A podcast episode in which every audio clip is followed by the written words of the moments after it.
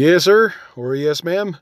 Jumping back onto the Klagetoh Veteran Podcast, Season 5, Episode 5, theme of Creatures of Habit. This is segment number 4, and this is Weatherization Lessons. And this segment is about the many services that can be done before and during winter storms on the Rez that the nonprofit status can attend to. That's all it is. Basically, I'm just saying, you know, the lessons we've learned, why are we repeating the same mistakes every year? And the thing that I'm talking about is, you know, in Klagetoh, every year there's a winter storm that comes through, and every year people are not ready. You know, they're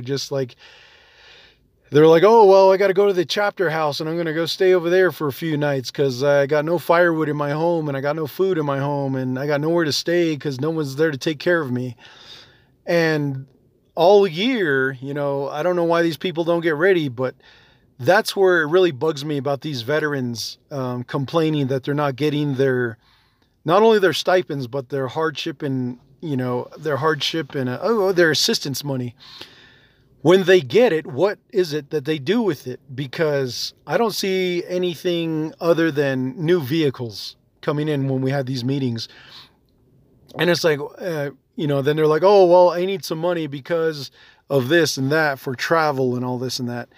And I'm looking at them like, are you just giving this money to your grandkids or your kids? I mean, if that's the case, then why? You know, yeah, I know you love them and all that, and you know, it's just something that obviously I'm not going to know because I don't have any kids and grandkids and all that. But it's like, damn, it's for you, man. Use it for what you need instead of always, you know, giving it away. Because that's what I think they do.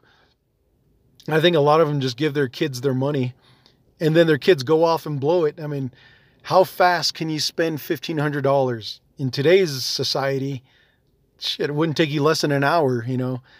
And even then, it probably wouldn't even take you less than 20 minutes, maybe 10 minutes, because there'll probably be something online that the kids want to buy and order. So then there goes all that money. Then what was it for? Because then, you know, they're not going to share it with you, obviously. So it's just kind of like one of those, it's kind of one of those crazy thoughts where the weather is going to keep doing what it's doing. You know, we can't change it. And even then, why would we change it? Because it's not so much for us, but the weather changes for the ground. You know, the winds blow the seeds around, the rain, you know, waters the ground so the seeds can grow, and the snow, you know, helps keep the ground moist and, you know, give the whatever's underneath the ground, give it time to grow, even though it's all cold and stuff like that. And, you know, the heat, you know, obviously it's drying up all the, whatever moisture is out there and brings more rain. So, you know, there's that whole cycle of things going on, but every year, you know, well, there we are again, stuck in the same position. And then also it's kind of funny because when they activate this thing, this Klagetoh Emergency Response Team, they're like, oh, okay, you know, there's a lot of people that need it, so we're going to activate it now. Here comes... You know, and then when they're done with it, here comes another weather storm, you know, another snowstorm. And it's like, damn, didn't you guys learn your lesson from last year? These things, they're going to come and hit, you know, like that. But anyways, the thing that I also want for it to be known is that as far as this, not podcast, but this nonprofit goes, I want it to be in a position to where next year, for the year 2024 or 2023, actually, I mean 2024, I forgot we're in 2023. In 2024, I want that season, that weather season, that winter season, to be one where we're prepared, where this nonprofit, regardless of what name it's under, it will be ready to help out people, pull them out, maybe help. Have some extra grappling hooks and, you know, those winches, help pull vehicles out of a ditch or the road or out of the house or in the muddy areas. And I want all that equipment to be ready. And that way, when people are like, oh, well, I'm stuck, and I'm like, yeah, well, you know, excuse me, it's no big deal, we can get you out, or we'll be there in no time.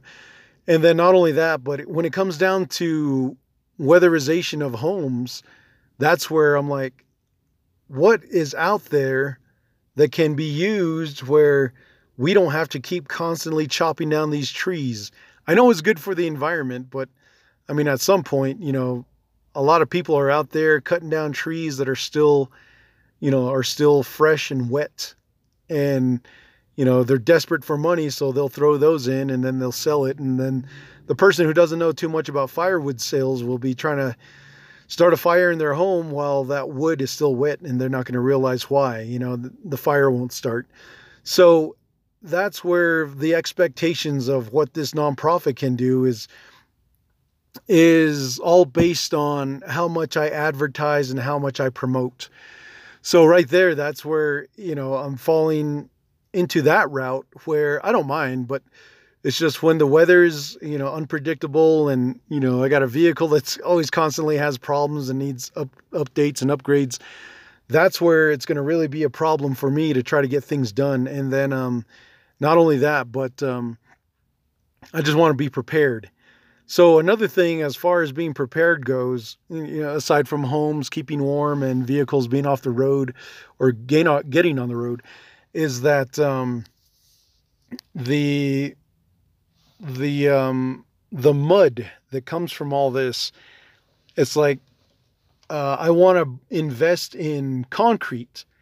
So some of these roads that get really bad, get really muddy, I want to get a whole bunch of bags of concrete and just pour it in those ruts and let it settle in, you know, these ruts that have water in them, you know, that way, when the next season comes around, at least there'll be something hard for people to drive on top of.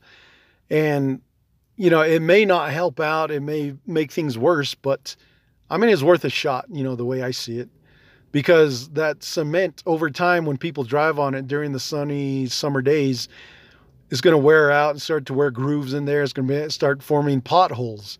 So then that doesn't help out the situation either, but it would be worth it to try something, anything, you know, just to get people to safety. So that was always a thought that I've been having in the past, I don't know, 7-8 years. And in my time as a vice commander, just kind of thinking about stuff like that. And then, the other thing about the nonprofit is, as far as weatherization lessons go, there was this whole big lesson about Klagetoh Chapter House not being prepared. It got really criticized because one of the Klagetoh veterans, he was he was trying to compete with me, but with what I was doing with the nonprofit, but by having all these events last year, but he also was trying to go above and beyond and bring entertainment to the masses out there in the community. He did, but at the risk of criticism.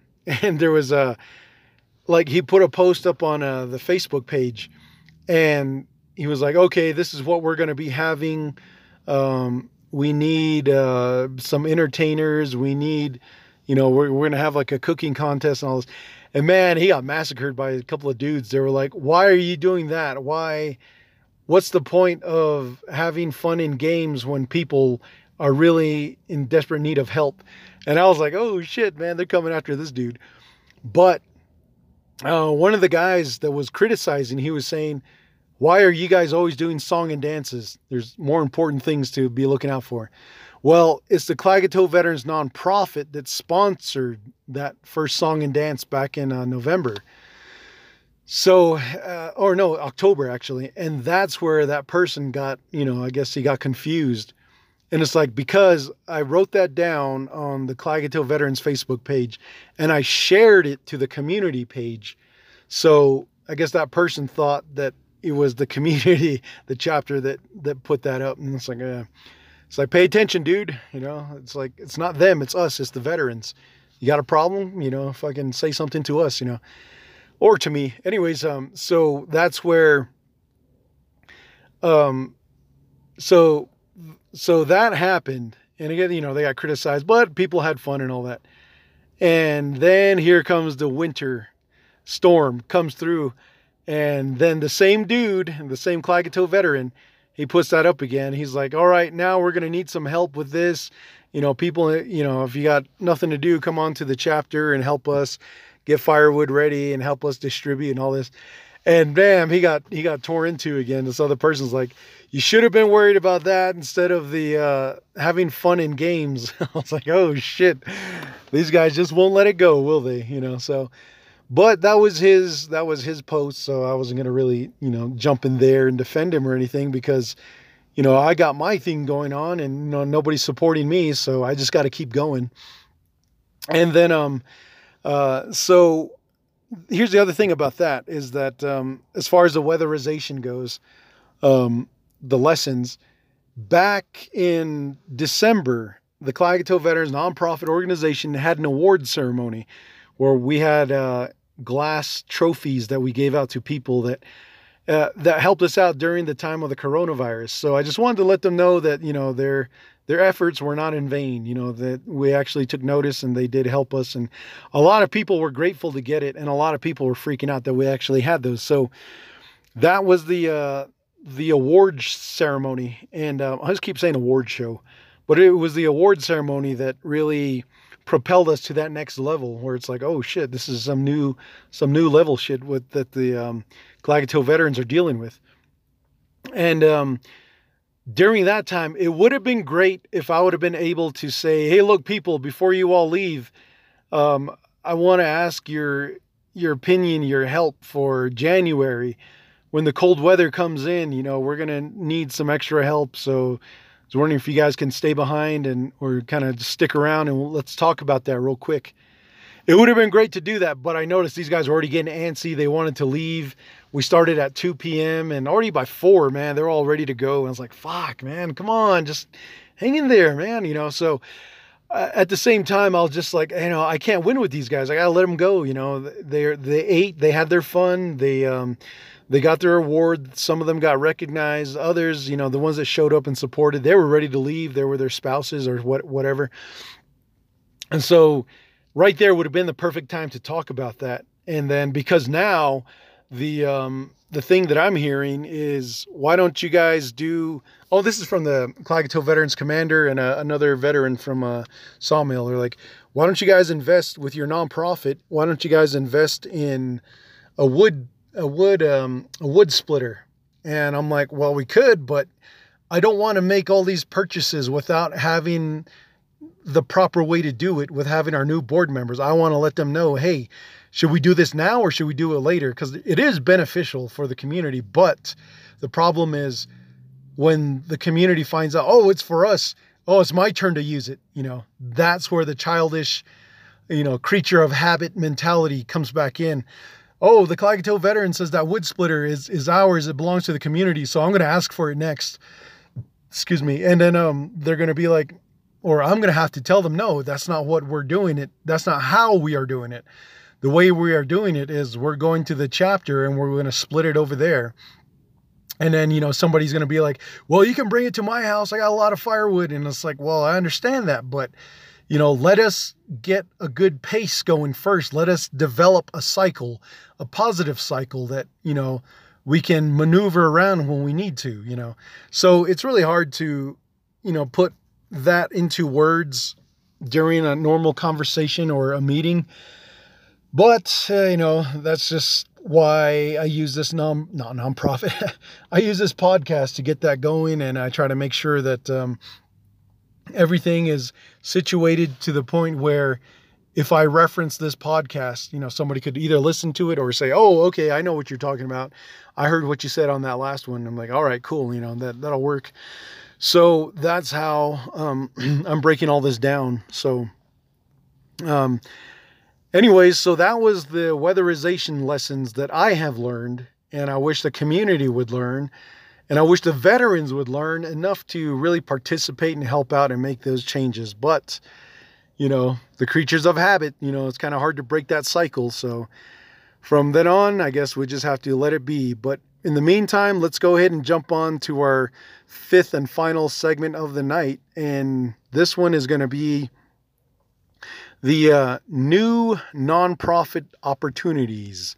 This one is a really good one, so let me break it down for you. Here we go.